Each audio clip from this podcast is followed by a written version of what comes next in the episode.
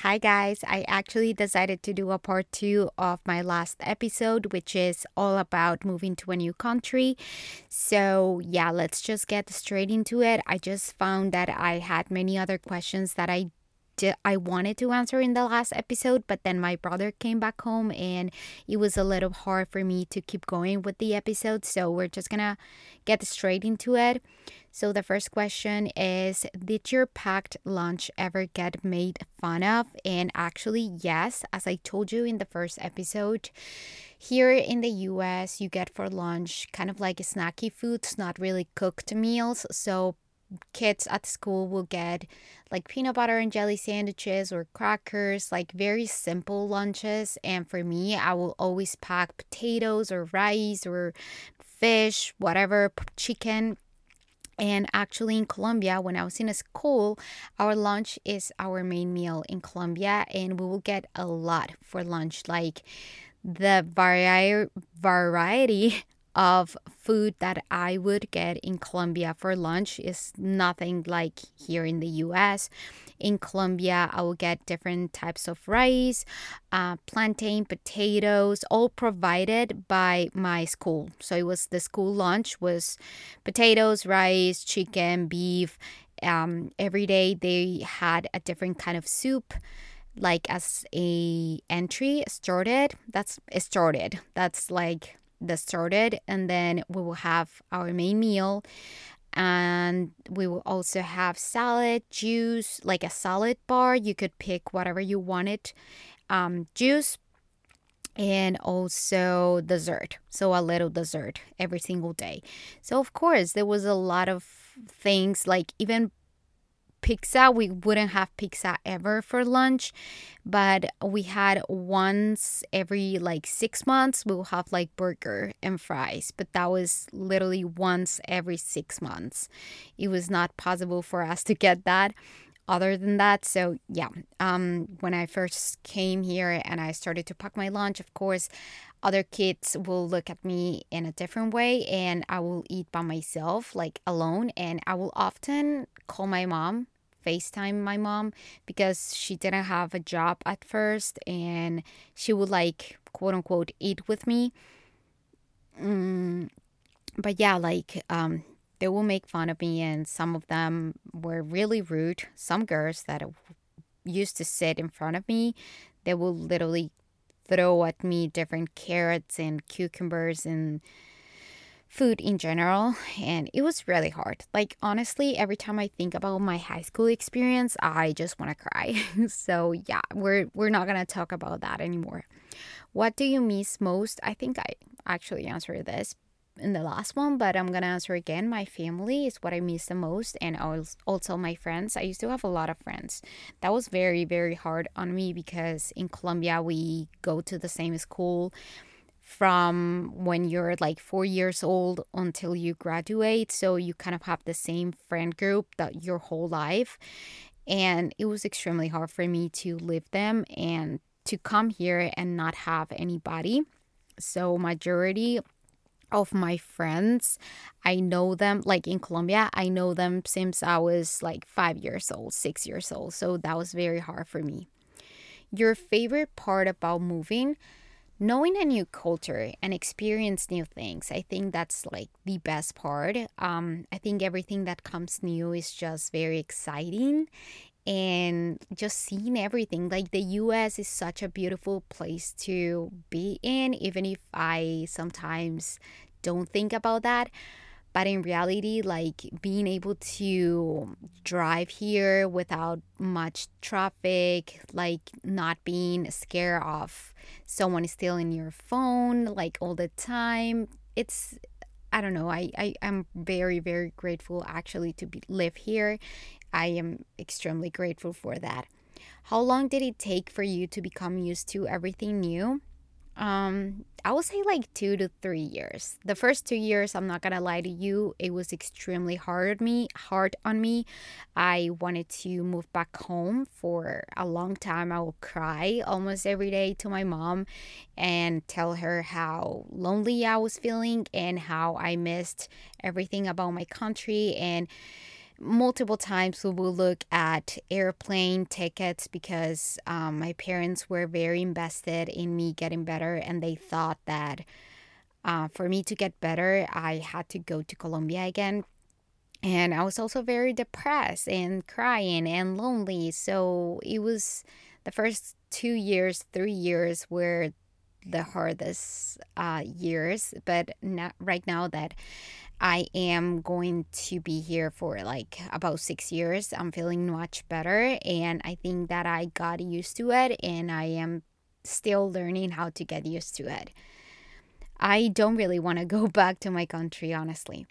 How did you feel moving to a new country? Um, it was very scary. I'm not gonna lie. It was super scary because with my parents, we came with literally four bags with our life packed in four bags and it was so hard because we didn't know what to expect or if things were gonna go right or wrong. So kind of like scary very scary.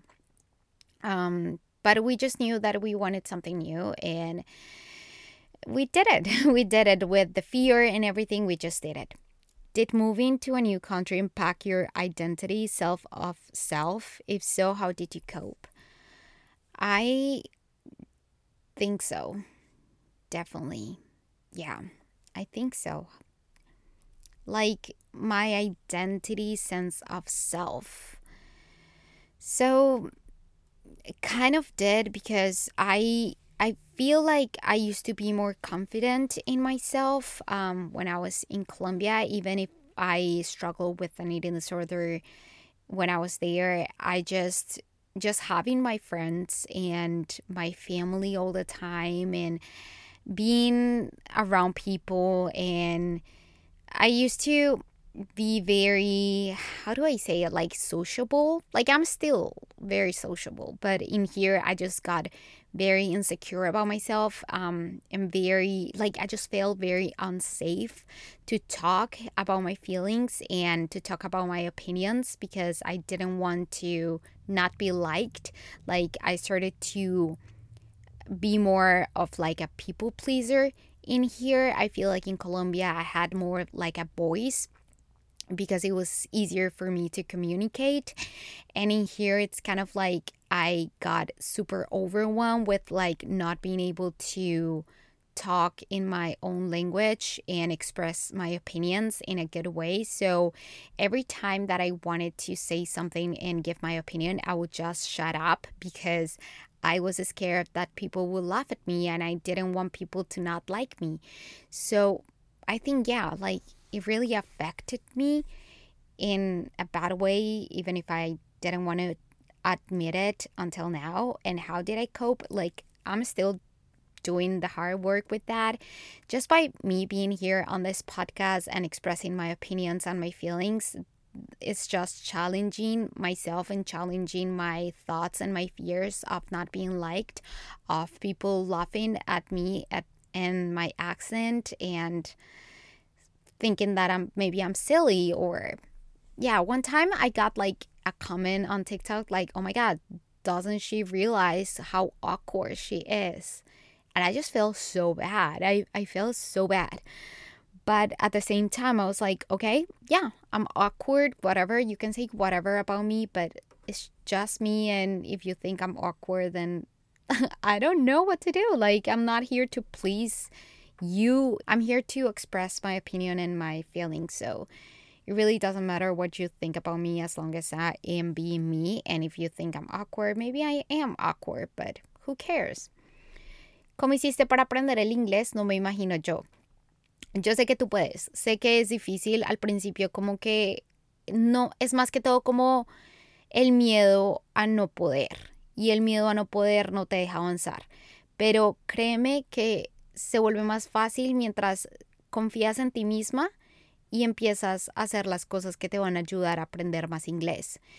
Entonces, en vez de sabotearte a ti misma, porque eso me pasaba a mí, yo me saboteaba a mí misma y, y diciéndome, no, no puedo, no puedo, no puedo, entonces ni siquiera trataba. Pero si tú crees en ti misma y tratas y haces las cosas que te parecen difíciles, eh, ves la película, si te frustres, así te frustres de no entender, mira las películas en inglés.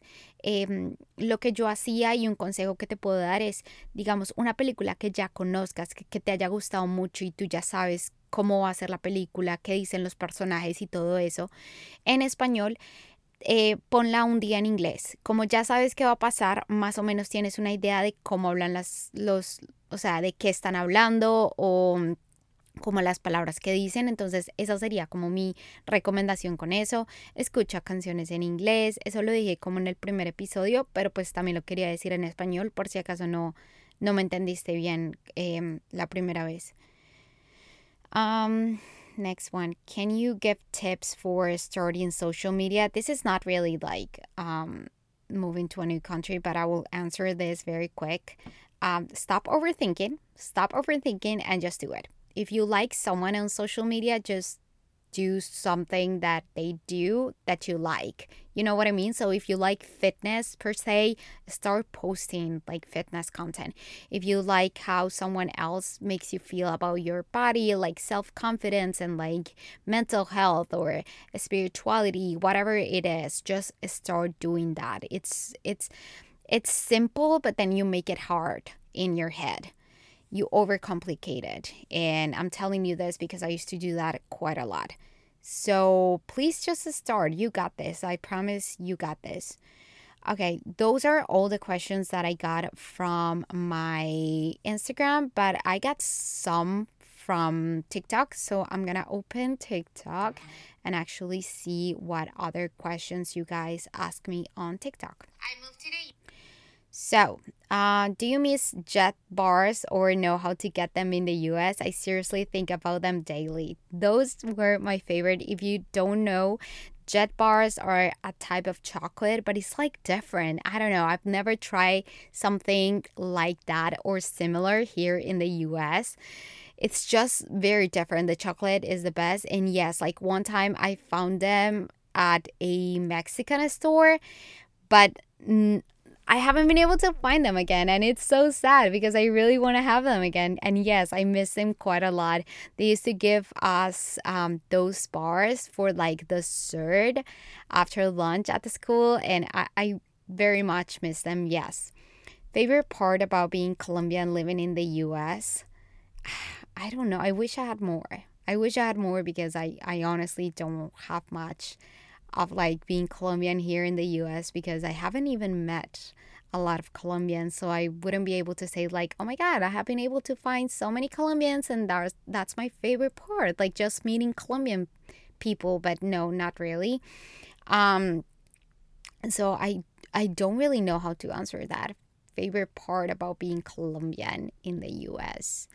Just being Colombian in the US. That's that's a good thing, okay? That's a good thing. Why do you think Colombians are so much more welcoming to people from other places, the US, than the people in the US are to them? Um, I told you guys. See, someone else agrees with me. In Colombia, it's so easy to make friends. Like, it's so much easier to make friends. I remember whenever someone, like a new st- a student, will go to high school, like, will come to my school, everyone, and when I tell you literally everyone, wanted to meet that new student. And we would go to her or him and ask literally everything about their life everything. And everyone will want to be their friend and know them. And it was just so much easier. And when i came here as a new student nobody cared. Like it was just like nobody wants to be your friend. And just everyone minding their own business and just like you're just another I don't know, another person that it's just like nothing happened. And it was so weird for me to see that. Um do you plan to visit Colombia in the future? Um not yet. I can't really leave the US until I have my like super like papers. Like I don't know, I'm not illegal like, I am legally here. I have my driver's license, I have my social security. Like, I'm very legal in here. but I cannot leave the country yet until I have like a residency or a citizenship. So I can't really do that. But whenever I can, yes, I want to visit Colombia. I want to visit my family and my friends and go to different places. Um, so yeah, definitely. Um, how's the school life over there for a Range? Again, I'm gonna be completely honest and tell you that it's not good. it's not good at all. Like Americans are not very friendly when you're in school, and they have been together for a long time. Like they know each other, they already have their groups, and when you come, you're exactly that a Range, and just like another random person that comes in nobody really wants to open themselves for another person and like I don't know, bring them to the group. Um apparently, I think so. So it was not very great. And that's just my honest opinion because I just had a very bad experience in high school and I wouldn't wish that to anybody else. And for what I could see, like just uh, people from other countries will be with people from the same country, if you know what I mean. So Americans with Americans, and then people from Guatemala um, with people with from Guatemala, Mexicans with Mexicans. Like it's just it's divided, very divided. You don't see very often friendships and groups with a variety of people from different countries. It's just like everyone is just with their own race. And it's just very sad to see because, again, in Colombia, it wasn't like that at all. In Colombia, everyone is just very welcoming and they make you feel very good. Very, very good. So, yeah, I think that's that's all. I thought that this episode was gonna be a little bit longer, but it's not. Anyways, I hope you guys enjoy this two part episode and let me know if you want me to talk about any other topic.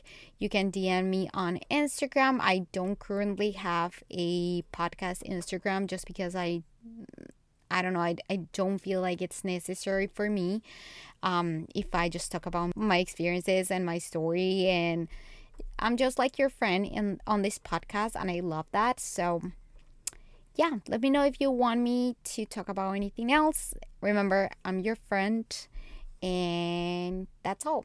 I love you guys. Bye.